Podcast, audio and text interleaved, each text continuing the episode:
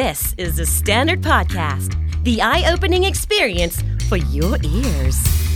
สวัสดีครับ ผมบิ๊กบุญ และคุณกำลังฟังคำนี้ดีพอดแคสต์สะสมสับการวลนิดภาษาอังกฤษแข็งแรง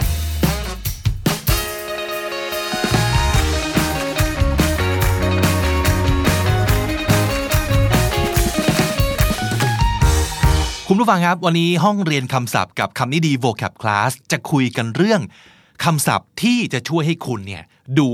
up level ได้ขึ้นทันทีเลยนะครับ ก็คือจะดูเหมือนภาษาอังกฤษเราเนี่ยเก่งกว่าคนปกติทั่วไปขึ้นมานิดนึงอะไรอย่างนี้นะครับ ซึ่งทั้งหมดเนี่ยมันทำได้ประมาณ 3 ทางนะครับหนึ่งก็คือให้ใช้แสลงแบบเจ้าของภาษา ภาษาที่ฝรั่งเขาพูดกันจริงๆอะไม่ใช่ภาษาแบบใน textbook ในตำรานะครับ อันที่สองก็คือใช้ศัพท์แบบกึ่งตำราไปเลย หรือว่ากึ่งทางการไปเลย หรือว่ากึ่งดูวิชาการนิดๆไปเลย แล้วก็ข้อ 3 ก็คือ ใช้คำที่มันเพิ่ม สีสันเพิ่มรสชาติ ให้เหนือไปกว่าคำที่เป็นศัพท์มาตรฐานนะครับอะตัวอย่างง่ายๆนะครับ อันนี้ใครติดตามดูทาง YouTube ดูสไลด์นี้ตามไปด้วยได้เลยนะครับอะอันที่หนึ่งที่บอกว่าใช้ภาษาพูดอย่างเจ้าของภาษาจริงๆเนี่ยก็อย่างเช่น I don't understand นี่คือภาษา textbook ใช่ไหมครับ ถ้ามาตรฐาน understand คือเข้าใจ don't understand ไม่เข้าใจ แต่ถ้าเกิดเราบอกว่า I don't get it อันนี้เป็นภาษาพูด มันจะดูเก่งขึ้น เพราะว่ามันเหมือนเราใช้ภาษาอังกฤษในชีวิตประจำวันจริง ๆนะครับ อันที่สองใช้คำที่มันหลากหลาย ที่มันเห็นสีสันที่มันมีรสชาติ ที่มันมีความเข้มข้นกว่าศัพท์มาตรฐาน เช่น she's beautiful อันนี้ศัพท์ปกติทุกคนรู้จักทุกคนพูดกันตำราก็พูดมาอย่างนี้ใช่ไหมครับ แต่ถ้าเกิดเราบอกว่า she's gorgeous อันนี้คือสวยมากๆ เป็นอีกเลเวลหนึ่งของความสวย เป็นคำที่เห็นภาพยิ่งกว่า beautiful นะครับ อันนี้ก็คือดู up level ขึ้นละ หรืออันที่ 3 ก็คือใช้ศัพท์กึ่งภาษาเขียน กึ่งทางการกึ่งวิชาการนิดหนึ่ง ซึ่งอาจจะไม่ได้หมายถึงศัพท์ยากขนาดนั้นนะแต่ว่าเป็นศัพท์ที่อย่างที่บอกครับ up level ขึ้นไปอีกหน่อยหนึ่งเช่น แทนที่จะบอกว่า send in your work อันนี้คือภาษาพูดทั่วไปธรรมดามากเลย แต่ถ้าเกิดเราบอกว่า submit your work อะอันนี้ขึ้นไปอีกหนึ่งเลเวล submit ก็คือส่งเข้ามามอบเข้ามา นี่แหละฮะวันนี้เราก็จะคุยกันประมาณนี้นะครับว่าทำยังไงเราถึงจะสามารถใช้คำที่ดูแบบไม่ธรรมดา แต่มันก็ยังไม่ถึงขนาดเพื่อนด่าว่าด่าจริตอะเออเพราะบางทีเนี่ยการการใช้ศัพท์ที่มันยากเกินไปเนี่ยเพื่อนก็ด่าได้นะคือเขาไม่ได้เกลียดเราแต่ว่าเขาไม่เข้าใจฮะไม่ได้เข้าใจว่าแปลไม่ออกเลยนะ แต่ไม่เข้าใจว่าทำไมมึงต้องพูดอะไรให้มันยากขนาดนั้นนะครับ เพราะฉะนั้นการันตีได้เลยว่าศัพท์ในวันนี้ไม่ดัดจริต ไม่ดูเวอร์ แต่มันเป็นคำที่เขาก็ใช้กันโดยทั่วไป แต่อาจจะไม่ใช่ตลอดเวลา แต่ถ้าเกิดคุณรู้เอาไว้ แล้วคุณใช้ให้ถูกสถานการณ์เนี่ยมันจะดูอัพเวลมากๆนะครับอะงั้นวันนี้นำเสนอเป็นรูปแบบของควิสละกันนะครับ มีตัวเลือกให้ แล้วลองทำข้อสอบกันดูนะครับ ทดสอบครับ get a little fancier with words fancy ขึ้นนิดนึงนะครับใช้ศัพท์ที่มันดูแบบหรูหรามาเห่าเล็กน้อยนะครับแต่อย่างที่บอกครับ มันดูไม่ธรรมดา แต่ก็ยังไม่ถึงกับโดนเพื่อนด่าว่าทำไมอีนี้ด่าจริตขนาดนี้นะครับ มาข้อหนึ่งครับคำนี้หมายถึงสิ่งแลกเปลี่ยนนะครับ สิ่งตอบแทน การยื่นหมูยื่นแมวหมูไปไก่มา something for something in return if I give you something you have to give me something in return ถ้าเกิดจะเป็นศัพท์ทั่วไปก็คือ an exchange สิ่งแลกเปลี่ยนนะครับ แต่ความแฟนซีนี้จะมากับศัพท์ภาษาละตินครับ จริงๆ เราเคยพูดถึงศัพท์ละตินมาแล้วนะลองย้อนกลับไปฟังใน EP 183 นะครับ ชื่อ episode ว่าเพิ่มความ cool ให้ภาษาอังกฤษของเราด้วยคำละตินที่ดีเหล่านี้นะครับ งั้นมาดูครับว่าละติน 3 ตัวนี้คำไหนที่มีความหมายคล้ายกับ an exchange ตัวเลือก A ครับ bona fides bona fides ตัวเลือก B quid pro quo quid pro quo แต่ตัวเลือก C ยืมมาจากฝรั่งเศสครับ impromptu impromptu ข้อ A ข้อ B และข้อ C ครับหนึ่งสองสามคำตอบคือข้อ B ครับ quid pro quo แปลว่าสิ่งแลกเปลี่ยนนะครับ bona fides คือหลักฐานแสดงความจริงใจ ส่วน impromptu แปลว่า อะไรก็ตามที่ทำปุบปับทันทีโดยไม่มีแผนนะครับ ลองเอาไปใช้ดูครับคำที่สองครับหมายถึงโคตรที่จะแปลกประหลาด โคตรที่จะพิลึกพิเรนนะครับ แต่แทนที่จะบอกว่า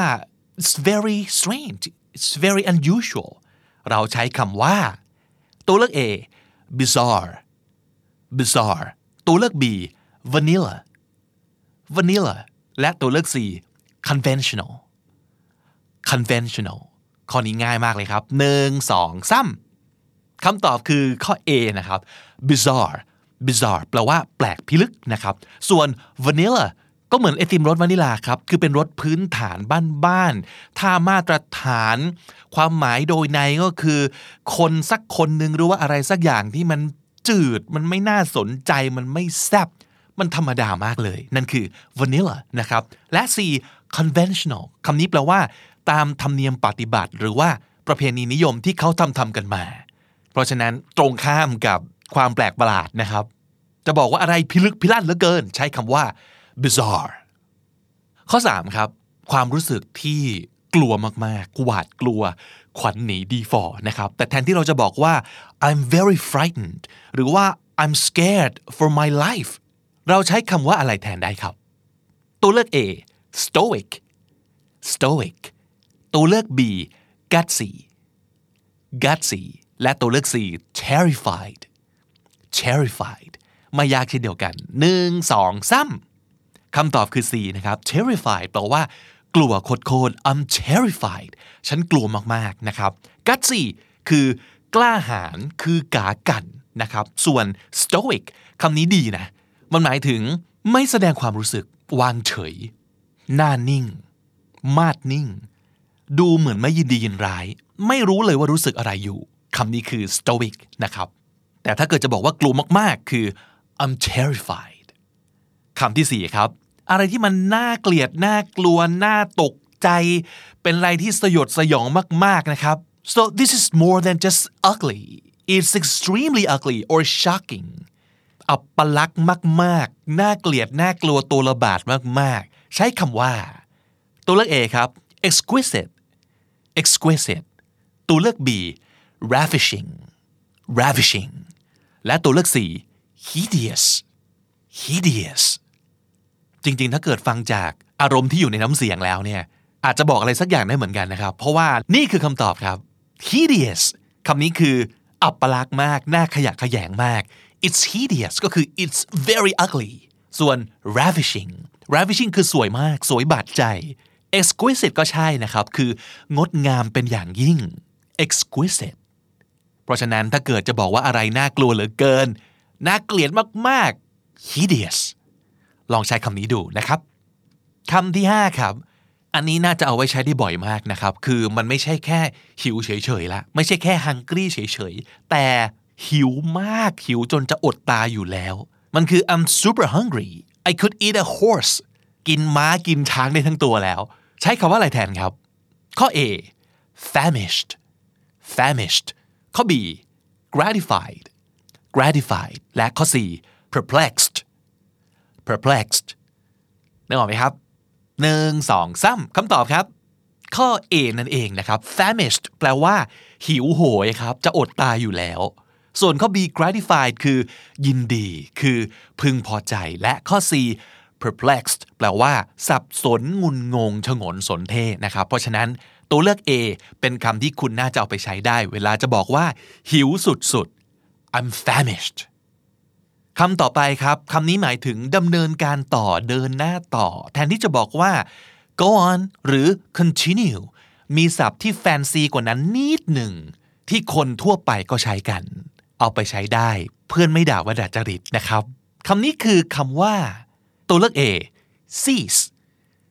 cease ตัวเลือก B ครับ proceed proceed และตัวเลือก C falter falter หนึ่งสองสามไม่ยากนะครับ proceed แปลว่าอะไปต่อดำเนินการต่อ ส่วน A กับ C เนี่ยไม่ได้บอกถึงการไปต่อเลยนะครับ A คือ cease แปลว่ายุติ แปลว่าหยุด ส่วน C คือ falter แปลว่า สะดุดครับ ตะกุกตะกัก falter เพราะฉะนั้นจะบอกว่า go on หรือ continue แบบแฟนซีขึ้นนิดนึง ให้พูดว่า proceed คำต่อไปครับมันคือความเข้าใจอย่างลึกซึ้ง มันคือการตระหนัก การอย่างรู้ได้ถึงอะไรต่อมีอะไรนะครับ so if you wanna say you understand but it's deeper than that you truly understand จะพูดว่าอะไรดี ใช้คำไหนดีครับ ระหว่างตัวเลือก A comprehend comprehend ตัวเลือก B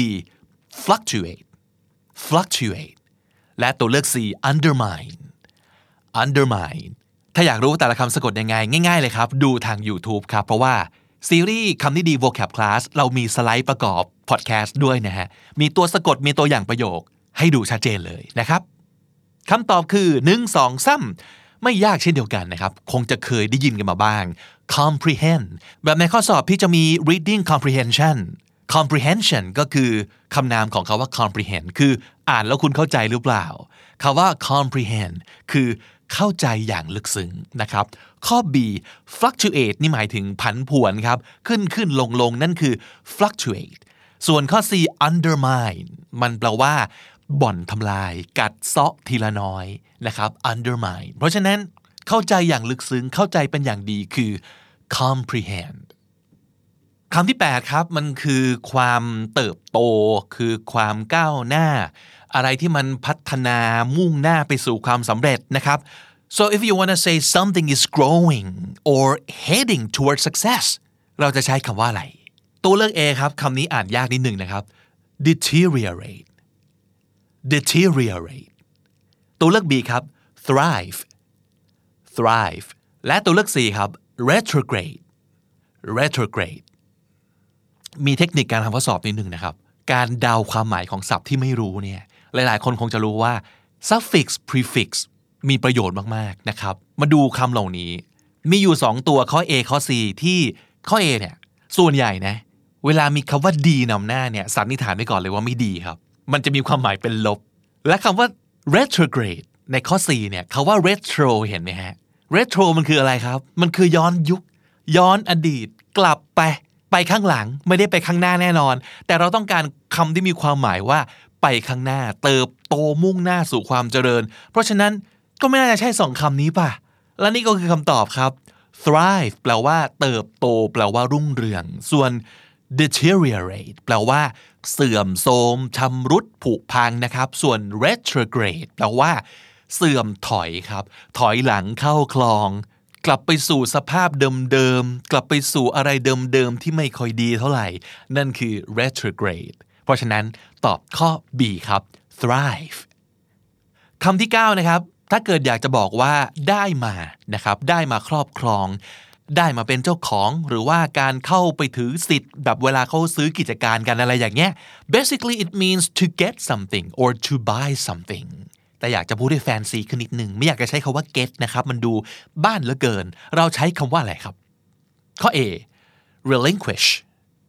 relinquish ข้อ B seize seize และข้อ C acquire acquire หนึ่งสองสามนี่คือคำตอบครับ acquire แปลว่า ได้มา ซื้อมา ครอบครองก็คือ get แบบแฟนซีนั่นเองนะครับ ส่วนข้อ B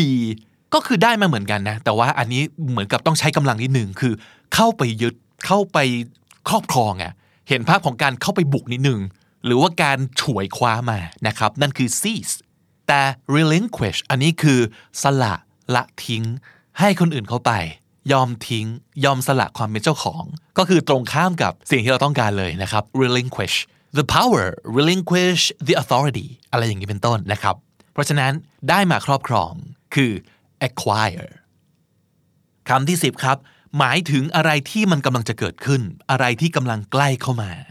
when something is about to happen is coming soon is approaching ใช้คำว่าอะไรครับ ข้อ A capricious capricious โอ้คำนี้แฟนซีมากเพื่อนด่าแน่นอนนะครับเพราะแปลไม่ออกนะครับ ผมก็แปลไม่ออกเหมือนกันครับ ข้อ B contingent contingent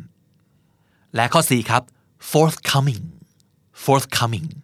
อันนี้ง่ายเนอะเพราะว่าอย่างที่บอกครับ prefix suffix ต่างๆ มันช่วยเรา forth ก็แปลว่า ข้างหน้า coming กำลังมา อะไรที่มันอยู่ข้างหน้าและกำลังเข้ามาเนี่ยก็คือ is coming soon is approaching นะครับตอบข้อ 4 ครับ forthcoming ส่วน contingent มันแปลว่า ไม่แน่ใจว่าจะเกิดหรือเปล่า ต้องดูปัจจัยอื่น ๆ ประกอบด้วยนะครับ contingent คือความไม่แน่นอน capricious ก็เหมือนกันคำนี้ก็คือมีแนวโน้มว่าน่าจะเปลี่ยนแปลง capricious นะครับ ตอบข้อ 4 ครับ forthcoming ข้อ 11 นะครับ ใกล้ครบโหลแล้วนะครับคำนี้หมายถึงว่าสกปรกโสโครก เป็นอะไรที่โสมมมากเวอร์นะครับ this is extremely dirty or containing sexually offensive materials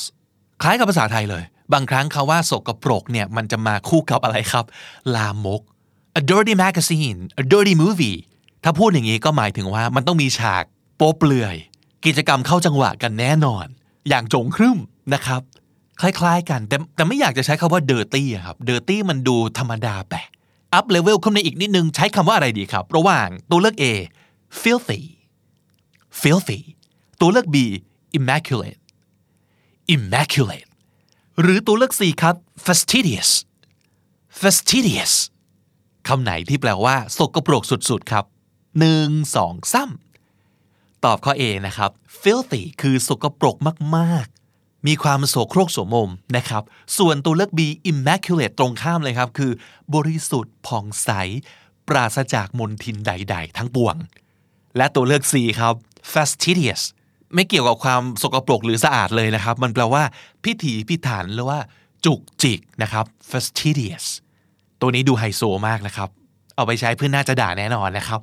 อะแต่ว่าอย่างน้อยรู้จักเขาว่า filthy เอาไว้ใช้แทน very dirty นะครับ filthy แล้วก็สุดท้ายครับคำที่ 12คำนี้ดีมากเลยนะ เพราะว่าหลาย ๆ ครั้งเนี่ยมันมีสถานการณ์ที่เราต้องการคำนี้จริงๆอะมันคือของบางอย่างที่เรารู้ว่ามันไม่ได้หายไปไหนหรอกไม่ได้ถูกใครเอาไปด้วย ไม่ได้ถูกขโมยไปด้วย แต่อยู่ไหนไม่รู้อะเคยเป็นไหมของที่แบบเรารู้ว่าไม่หามันอยู่ในบ้านนี้แน่นอน แต่ว่าอยู่ไหนกูไม่รู้ นั่นแหละครับ so basically it means you lose something temporarily by forgetting where you have put it มันก็เหมือนกับ is lost คือหายอะแต่ว่ามันเรารู้ว่าหายชั่วคราวเดี๋ยวมันก็ต้องโผล่กลับเข้ามาในชีวิตเราแน่นอน คือเดี๋ยวก็เจอ แต่ตอนนี้มันหายเพราะว่าเราจำไม่ได้ว่าเราเอามันไปไว้ไหนนะครับคำนี้คือคำว่าอะไรครับ ตัวเลือก A displace ตัวเลือก B misplace หรือตัวเลือก C replace A B หรือว่า C ครับหนึ่งสองสาม misplace คำนี้แปลว่า หาไม่เจอเพราะว่าไม่รู้เอาไปไว้ไหนครับ คือเอาไปไว้ผิดที่ผิดทางของมันเนี่ยปกติมันควรจะอยู่ตรงนี้ แล้วใครเอาไปไว้ที่ไหนวะ หรือว่าเราเผลอเอาไปวางไว้ที่ไหนวะมันเลยหายเพราะว่าเราหาไม่เจอนะครับ นั่นคือ misplaced it's been misplaced แต่ถ้าเกิดบอกว่า displace คำนี้แปลว่า ไล่ หรือว่าบังคับให้ใคร หรืออะไรออกไปจากที่เดิมของเขาอะที่ที่เขาเคยอยู่ นั่นคือ displace แต่ถ้า replace คำนี้แปลว่าแทนที่ครับทำหน้าที่แทนหามาทดแทนนั่นคือ replace เช่นสมมติเราทำของเพื่อนหายใช่ไหมครับ เราอาจจะบอกว่า I replace it ก็คือเดี๋ยวซื้อมาใช้ให้นั่นเอง แต่คำที่เราต้องการในข้อนี้นะครับ คือคำว่า misplace หาไม่เจอ เพราะไม่รู้เอาไปไว้ที่ไหนนะครับ และทั้งหมดนั้นก็คือ 12 คำที่ฟังดูไม่ธรรมดา แต่คิดว่าน่าจะยังไม่ถึงกับโดนเพื่อนด่าว่าด่าจริตแน่นอนนะครับ เอาไปลองใช้กันดูครับ สรุปสับในวันนี้นะครับ a bit fancier words that you can actually use คำแรก quid pro quo สิ่งแรกเปลี่ยนครับ quid pro quo bizarre แปลกประหลาด bizarre terrified กลัวมากๆ terrified hideous น่าเกลียดมาก hideous famished หิวมากๆ famished proceed ไปต่อ เดินหน้า proceed comprehend เข้าใจ comprehend thrive เจริญ รุ่ง เติบโต thrive acquire ได้มา ซื้อมา acquire forthcoming กำลังจะเกิดขึ้น forthcoming filthy สกปรกมาก filthy misplaced ไม่รู้เอาไปไว้ที่ไหน misplaced และถ้าติดตามฟังคำนี้ดีพอดแคสต์มาตั้งแต่ episode แรก มาถึงวันนี้คุณจะได้สะสมศัพท์ไปแล้วทั้งหมดรวม 3,198 คำและสำนวนครับ และนั่นก็คือคำนี้ดีประจำวันนี้ครับ ส่วนนี้ก็คือช่องทางที่คุณสามารถติดตามฟังรายการของเราได้นะครับ ไม่ว่าจะเป็นที่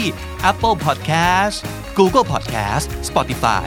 Podbean SoundCloud YouTube และ j o o x ครับ ฝากไลค์ฝากคอมเมนต์ฝากแชร์ฝาก sub กันด้วยนะครับคำนี้ดีวันละโหลครับ 12 คำศัพท์รับไปเลยรายวันจันทร์ถึงศุกร์ดูวิดีโอประกอบกันได้ด้วยทาง YouTube นะครับ ใครยังไม่ได้กด sub The Standard YouTube Channel ฝากไปกดติดตามไว้ด้วยนะ จะได้ไม่พลาดทุกคลาสของเรานะครับ ส่วนอีกหนึ่ง content ที่ออกแบบไว้สำหรับคนที่นอนไม่ค่อยจะหลับ เราก็จะชวนท่องศัพท์กันจนสลบครับ พบกันทุกๆสุดสัปดาห์นะครับ กับคำนี้ดี Sleepy ASMR ฝึกภาษาอังกฤษกันบนเตียงครับ ใครอยากจะหลับง่ายขึ้น อยากจะได้ศัพท์ด้วย มาครับ นอนไม่หลับท่องศัพท์กัน ท่องศัพท์จนหลับไปที่นี่ The Standard Podcast นะครับ ผมบิ๊กบูลวันนี้ไปก่อนครับ อย่าลืมเข้ามาสะสมศัพท์กันทุกวันวันละนิด ภาษาอังกฤษจะได้แข็งแรง สวัสดีครับ The Standard Podcast, eye opening for your ears.